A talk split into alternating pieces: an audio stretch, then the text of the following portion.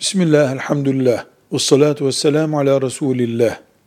Cep telefonları zamanımızın büyük nimetlerinden biri durumuna geldi. Elhamdülillah.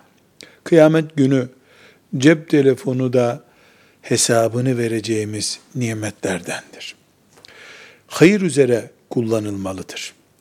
Cep telefonunun hayır üzere kullanılması iki şey demektir. Birincisi, biz bunu kötülük için kullanmayacağız. Görüşmesinden görüntüsüne kadar hiçbir şeyde kötülük aleti yapmayacağız cep telefonunu.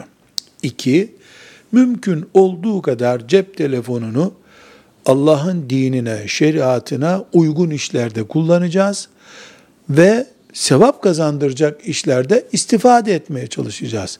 Cep telefonundan vaaz dinlenebilir, helal görüntüler alınabilir ve benzeri nimetlerinden istifade edilebilir.